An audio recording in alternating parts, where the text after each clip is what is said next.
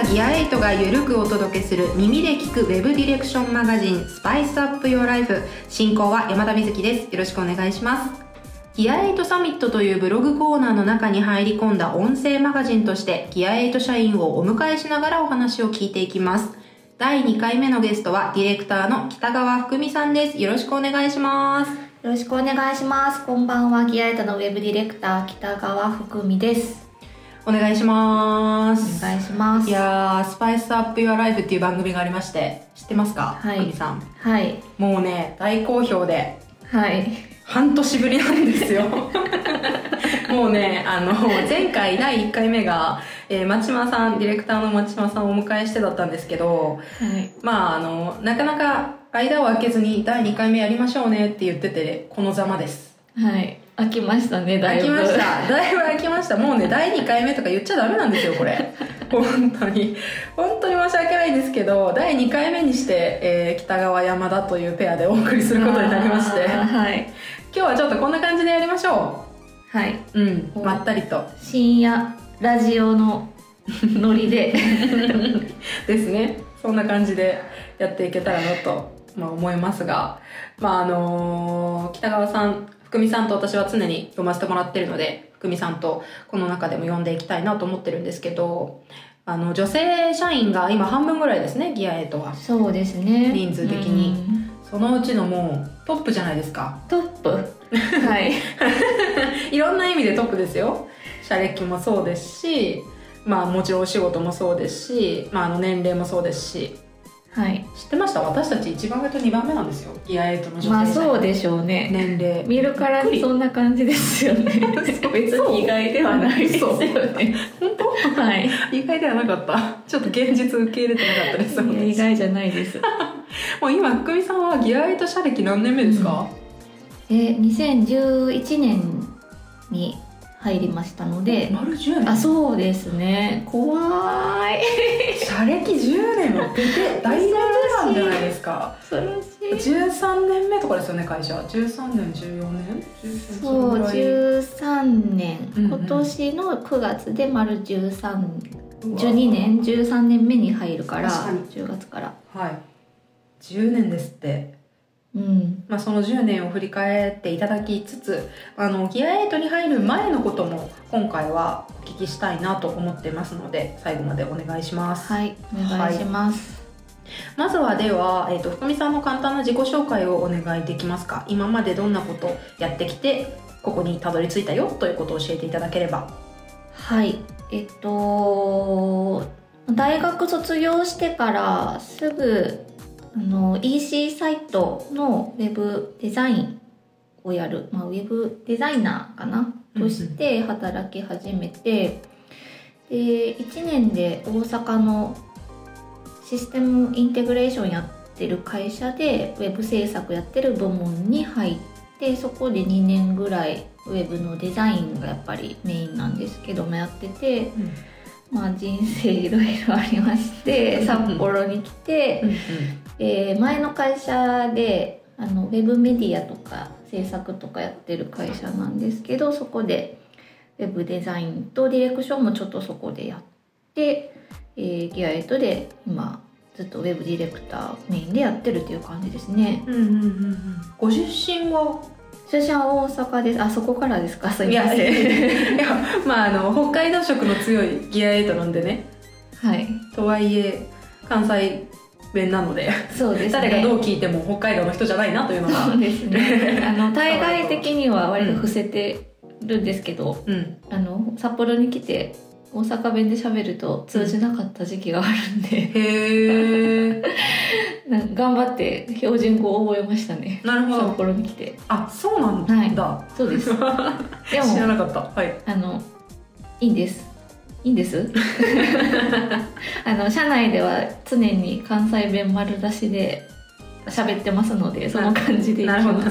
わかりました。まああのまあ言ってしまえばそんなに縁もゆかりもなかった北海道に来るということになっている人生だと思うんですが、はい。そこら辺の今までの経歴の細かいところだったりはあのギアエイトサミットの方に記事も書いてもらっているのでそちらをぜひ皆さんチェックしていただいて、はいはい、見てもらいつつ今お話にあった通りウェブのデザイナーとしてのお仕事歴が大学を卒業してからだいたい3年ぐらいですか？そうですね。あのん。札幌に来てからもデザイン、デザイナーとしてはやってたので、はい。まあ、5年ぐらいまあそうか。前の会社はデザインとディレクション両方やってた時期が長かったんで5年ぐらいは多分なんだかんだデザインやってたと思いますね。なるほど、うん。そのウェブデザイナーとしてディレクションをしない人生と言ったら変なんですけどウェブデザインだけをやっていく人っていうのももちろんたくさんいるじゃないですか。うんそうなることもできたと思うんですね。うんうんところが、まあ、ディレクションも前の会社でもされてたっていうことだったんですけど現在今ディレクターとしての仕事が長くなってきてると思うのでそのウェブデザイナーに専念ではなくってディレクションもしていくっていうきっかけって何かあったんですか？もともとその私が始めたデザウェブデザインを始めた頃って、まあ、デザインだけじゃなくてコーディングとかあの簡単な CMS の組み込みとかもう今はなきフラッシュアニメーションとか今はなきあの辺そうね。あの辺も全部一通りややるのをひっくるめてウェブデザイナーみたいな肩書きだったんでそもそもなんかデザインだけやるみたいなことが逆に稀だった。あへえ。から、まあ、結局いろいろやるってなった時にその、まあ、制作過程でいくとこの上流工程のところお客さんからこうヒアリングしてみたいなところやるかやらないかぐらいの違いがウェブデザイナーとウェブディレクターの違いぐらいな感じで、まあ、ウェブディレクターっていう言葉自体ももう全然あの馴染みがないというか何する人かっていうのもあんまり定義がはっきりしてなかったみたいな時代だったので。なんかあんまりそこを明確に意識してデデザインに専門専念していくみたいなことはなかったのかな？何言ってんやろ？自然とまああのディレクションもやるようになったっていうへ感えじですね。なるほど、まあ、そのディレクションの主な業務っていわゆるそのクライアントワークみたいなところだったりするじゃないですか、うん。デザイナーとはの大きな違いっていう点でいくと。はい、そのクライアントワークの面白さにはまっていったみたいなところもありますか？うんまあそうですねデザインをなんかしっかりやろうと思ってやっぱりコンセプトしっかり分かってないとできないので、まあ、よりお客さんのこと分かってた方がいいよねっていうのはあると。でそうするとやっぱり手前であの企画をしてる段階のところから 入ってた方が、うんあの面白い仕事ができるというかより自分の考えを反映したようなものを作ることができるので。まあ、その辺のなんか制作でややりやもっともっといろいろやりたいっていう気持ちからあのディレクションもやってみたいなっていうのはあったと思いますね。なるほど。若かりし頃。20代そう20代前半、中盤ぐらいですか、そうですね、うん。245うん。ぐらいの時ですけど、まあでもあの直接なんかディレクションメインでやってますみたいなのはあのボスの水野さうんうん。んがはい。なんというかお手本というかは明確にディレクターとしてやってるみたいな人が目の前に現れたのは水野さんが最初なので。いああなるほど。だからディレクターというのは水野さんのような仕事をする人みたいな認識で最初スタートしていて、うんでまあデザイナーでやってる私は割と夜遅くまでやってるけど水野さんはあのお客さんと夜7時になったら会食に飲みに行って帰れるからいいなみたいな。のもちょっとあったかなと。なんか仕事の役割が違うだけでこんなに働き方も変わるのかとかっていうのはちょっとうんうん。思ってたかな。なるほど、まあ、その後いろいろありましてギア8にジョインすることになってそこからもうディレクター時代が幕開けじゃないですか。はい、なんかあの時大変だったなみたいなのいっぱいあると思うんですけど、はい。なんかディレクターとして鍛えられたなっていう時期ってこの頃ですか？そうですね。まああのちょうど水野さんとスイッチする感じでメインでディレクションやらなきゃいけなくなったけども同時にメインでデザインもやってたので前の会社では。はどっちもメインだったんですよね。い、うんだからめちゃくちゃきつかっででもなんかできないデザインも結構中途半端だったりしたんでデザインも頑張んなきゃいけないしディレクションはわからないなりにやるみたいな感じだったのでまあしんどかったけどなんか成長してる感はやっぱ一番強かったうーんなるほど。その時期を経て、まあ、ギア8に入りましてでギア8でっていう活動がどんどん始まっていくと思うんですけど、まあ、この10年を振り返っていただいてもめちゃくちゃいろんなことをしている会社だと思うんですねギア8って、うん。幅も広いしうん。いろんなことやってきたし、まあ、これまでにやってきたことの中で特にこれは印象的だったなとかなんか心に残ってることとかありますか？ギアと入社後、うんこ入社後の10年。この10年を振り返っていただき、けどまあ一番大きな転換期はあのトリッピーノを始めた時。おお2014年ぐらいかな。そうですね、あの梅木がタイのマネージャーの梅木が入ってきてトリッピーノの事業も始めるし、まあ、それってタイに進出していくよみたいなことも始まったタイミングだったのでなんか全然今までやってきたことと全く違うことを始めたっていうのがすごい印象に残ってますね。なんかびっくりしなかったんですか？えなんでそんなことやるの？みたいな。うん、でもなんか水野さんはいやこういうのずっとややりたかったみたいなこと言っててそうなんやって思って。でなんか私も結構クライアントワークでメディア作ったりとかなんかキャラクターを作ってみたりとかうんをやってたのでなんかそれを自分が好きなように自社でやれるとかっていうのはまあ面白いからいいかなぐらいなノリで深く考えずに首を突っ込んでましたけども。なるほどなるほど。まあ確かに今までのやってきたことの仕事とはこうちょっと違うけれどもその自分たちのものになるっていうところは大きいですよね。そうなんか好きにできる。うん。まあそそれぐらいの意識しかなかったと思いますけど。なんかちゃんと当時ね。当時当時。そうそうそう。そうそう。まあ事業として新事業みたいなことだと構えるけど、はい。なんかやってみたいことをただやってみたみたいなノリだったんでなんかそのマネタイズがどうとか事業として、まあ、タイの会社として成り立つにはどうしていかなきゃいけないかみたいなこともだからただもう実験的に別に失敗してもいいわみたいな感じの なんかあんま深刻に考えてなんかそんなこと言ったら梅木で怒られると思うけど。なんかもうは半分遊びみたいな感じで参加できたから、うん。まあただただ楽しかった。新しいことばっかりで面白かったしみたいな印象ですね。うん確かに、まあ、なんかこれからもまた新しいことも変わってることも増えていくんだろうなって感じもなんとなく今もしてますよね。うん、うん。そうですね。まあなんかいろいろ時代も変わったしいろいろ学びましたしね。そうね。確かに。それがあのメンバーがちょっとずつ学んだっていうね。そうそう。やっぱり新しいこと始めると全然経路の違う人とね山田さんみたいなうん全然違う畑にいた人とかも入ってくるとねやっぱちょっとずつ組織としても変わってくるし、うんうんなんか新しいこともできるけどあなんか考えなきゃいけないことこっちも考えなきゃいけないんだなみたいなこととかもあって、まあ、それが成長ですかねいいように言うと。えーまあ、いいように言うしかないですよね。まあ、いいように言うしかないんですよ、この場では。でも本当にそうだと思います、まさに。なるほど、なるほど。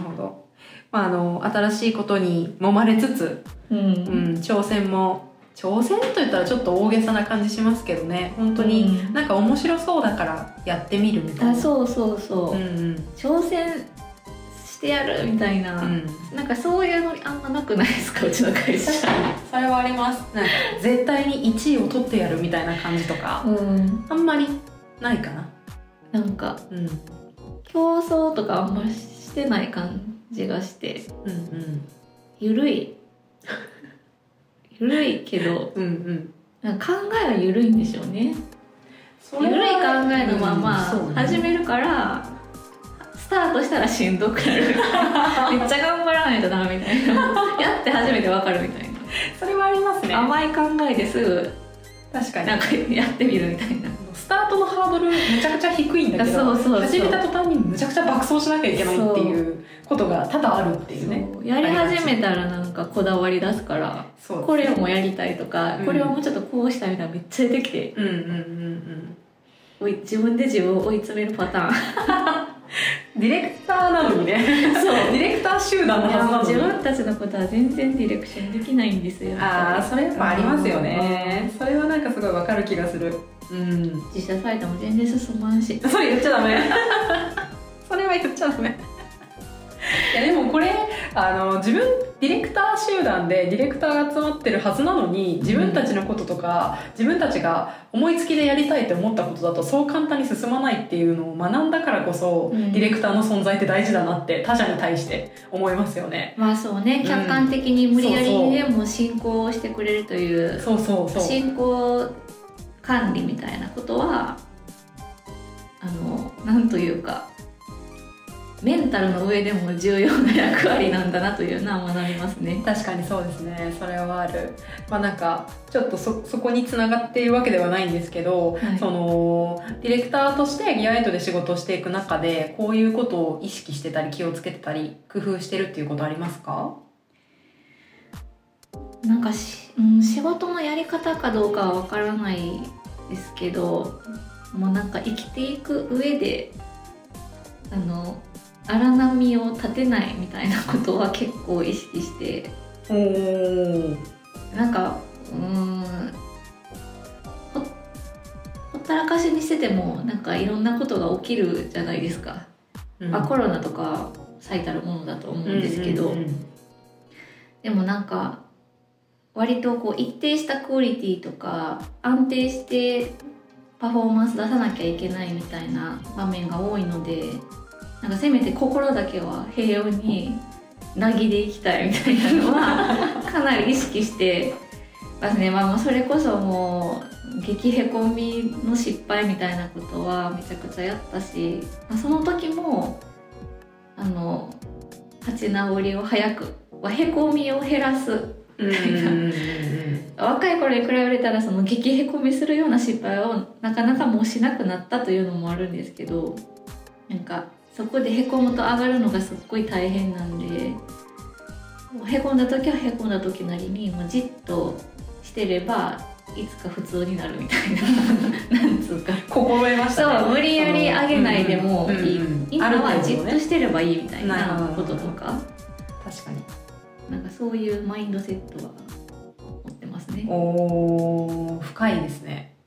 深いし経験が経験がそこに到達させてる感もありますね。そうですね、まあ、ある程度うん。荒波を乗り越えないとそれをなぎで過ごせるメンタルが身につかないと思うんで。どんな荒波越えたらそうなります？びっくりしちゃいますよ聞いてる人。そんな荒波越えてきたの？みたいな。いやみんな結構いろいろ意外と言わないけど人生経験はしてるじゃないですか。仕事だけじゃなくって、確かに確かに。なんかみんなそんなことを共有しないけど大変なことはそれぞれ人生経験しててうんなんだ？まあねそこからそこから得てるのがまあ仕事にも役立っているというか仕事の中で、まあ、お仕事をベースにしたとしてもあまりこうアップダウンを作らないというか。うんそうですね。うんうんうん仮にですけど、うん、と例えば新卒とかウェブディレクターを未経験の人がウェブディレクションの仕事したいっていう子がいたらどんなアドバイスしますか？福見さんなら。えー、もうちょっと なんというかもうとにかく実践して失敗して身につけてでもまた失敗してちょっと失敗の具合がマシになったみたいなことを繰り返してきてたので、んもうなんか怪我しないでうまく成長できる方法が私には分からないのでもう怪我する覚悟でいろいろ何でもやればいいと。やらないとやっぱ分かんない確か回で余裕そうなんか、うんうん。そういう気が。すけどね。まあなんかあれですよねこの、まあ、ディレクどの仕事もそうですけど、うん。ディレクションの仕事って正解とかそのなんていうんですかね、まあ、小手先のやり方でこれやった方がスムーズっていうのはあったとしても本当の意味での正解ってないじゃないですか。ない。これが絶対っていうのが。ない。みんなこれやれば OK っていうのもないじゃないですか。うん。そういう意味でいくと本当にもう数いっぱいやるっていうことしかなかったりしますよね。ないと思う。ん。うあとはそのまあこれだけずっとやってきてるとなんかやっぱ年齢的なアドバンテージってやっぱりあってすごい仕事がしやすくなることがいろいろあるんですよね。なるほど。年取ると。いろいろ。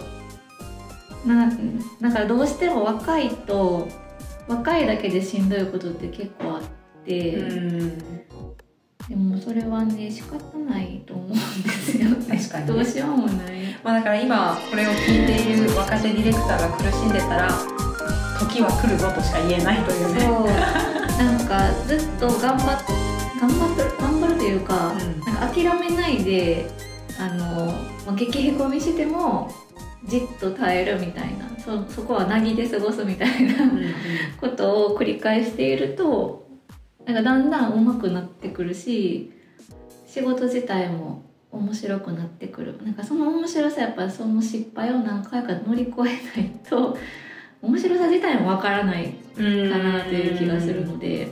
なるほど。確かに。だからディレクターに向いてる人ってどんな人なのかちょっとわかんないですね。難しいですよね、うん。それもたまに聞かれることありますけど。そ誰一人とっても社内でも同じタイプの人はいないしうそうそう。うん。なんか例えば山田さんはすごい話すの上手だけどなんか私はそんなに話すのは苦手だけどなんかその分熱量でカバーするみたいなことを意識してて、なるほどなるほど。だからどれだけ真剣にたくさんこの仕事のことについて調べたり考えたりしたかみたいなことをあの下手くそなりに量をしゃべるみたいな。うんうんうんうん。いやなそうなんですよね。なんかディレクターってえセールストークが上手な人ではないじゃないですか。うん。セールストークが上手であれば OK かっていうとそうでもなくて。なんかおしゃべりだといいかっていうとそうでもなくて。じゃあ喋んない人はダメかっていうとそうでもなくてみたいな。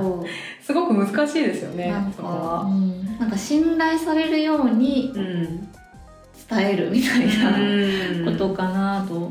確かに信頼関係の構築に真面目な人っていうか、うん適当にはやれないというか適当にやることもできるかもしれないけどそれじゃあやっぱり面白くもないのかなとういうん気もしますしね。なんかギアエイトの仕事がそういう人が向いそういう人が向いてるというかなんかコツコツ信頼関係をこう築き上げるみたいなやり方ができる人が向いてる仕事が多いっていうことだとああ確かに、ね確かに。それはあるかもしれないですね。うん。なんかもっとやっぱりあのキャパがすごいあってもういろいろいろんな大量の人をこう巻き込んでバーッとこう走りながらみたいなのが得意な人が活躍するような会社もあるだろううし、ん。でもなんかどっちかというとやっぱギアイと泥臭いなんかコツコツ信頼してもらって仕事を続けるみたいなタイプの仕事が多いなと思う。それはありますね、なんとなく。そういう意味では、まあ、ウェブディレクターとはではないですけど、ギアエイドで仕事をしていくディレクターの属性としては、そういうタイプの方が仕事がしやすかったりとか、向いてたりとかはあるかもしれないですね。うん、そうですね。うん。それはあるかも。もし、お考えの方がいたら、ぜひ参考になるかななるかな？なるかなこれ。なるかなそんな人もいるんだぐらいでいいです。そういろんな人がいますからね。そうもう結果いろんな人がいるそう。なんだそれ。結果いろんな人がいるのであの打たれ強い人はぜひいやそもそもそれがどういう人がいるかっていうのを紹介するためにこのあそうかそうだよそうだよ。このそうよ。だからこれがあるらから。私たちでいろんな人がいるよねで終わっちゃダメですよそれ。そうここで結論を出さなくてもいいのよ。そうねわかりましたこういう感じになります。とだけ言っときましょうか まあ、あの、ふみさんの細かな経歴や、今、普段どんなことしてる人なのかなっていうのは、ギアエイトサミットの方をぜひ読んでいただいて、もっと直接話が聞いてみたいなという方は、ぜひね、会社に遊びに来ていただければなと。今、ズームとかでもあるんですかね？なんか、ズームメンターみたいなのあるんですかね？やってんのかな？えー、やってんのかな？調べてから来いよ。お気軽にご連絡ください。適当にそういう。適当にそういうこと言うから本当に。適当に作って。はい。適当に言ってしまう。あのギアイドとしてはあの不定期イベントではあるんですけれどもオンラインではギアスタという勉強会を社内勉強会を社外に公開するという目的で YouTube ライブですね。を配信もしています。不定期ですが。ギアイトの SNS をフォローして次回予告をお待ちいただければと思います、まあ、そんなような形で締めていってもいいでしょうか。言い残したことありませんか？大丈夫です。なんかあのやっぱり抽象的な話しかしなかったなというすいません謝ってきます。大丈夫です。あの録音して残せる話ってなるとそうなると思います。あここ2そうか人で話すと。はい。はい。怪しすぎるやろもう。確かに。残せない会話しかないみたいな。そうですね。ちょっとまたあのいずれ近いうちにまたふみさんなんとかバージョンでね、あの話題を少し今回ふみさんについてちょっとお話聞くみたいな回だったんで別なトリッピーのチェンマイについての回とかトリッピーの何々についての回とか、なんかタイランド立ち上げの回とかそういうのがあってもいいのかなと思いますのでまた来てくださいはいはいはいお願いしますいいですねじゃあ締めていきますよ。はい。はい耳で聞くウェブディレクションマガジンスパイスアップ Your Life 第2回目はディレクターの北川福美さんとお届けしました。今日はどうもありがとうございました。ありがとうございましたそれではまた次回、次回は早めにありますように。ではまた。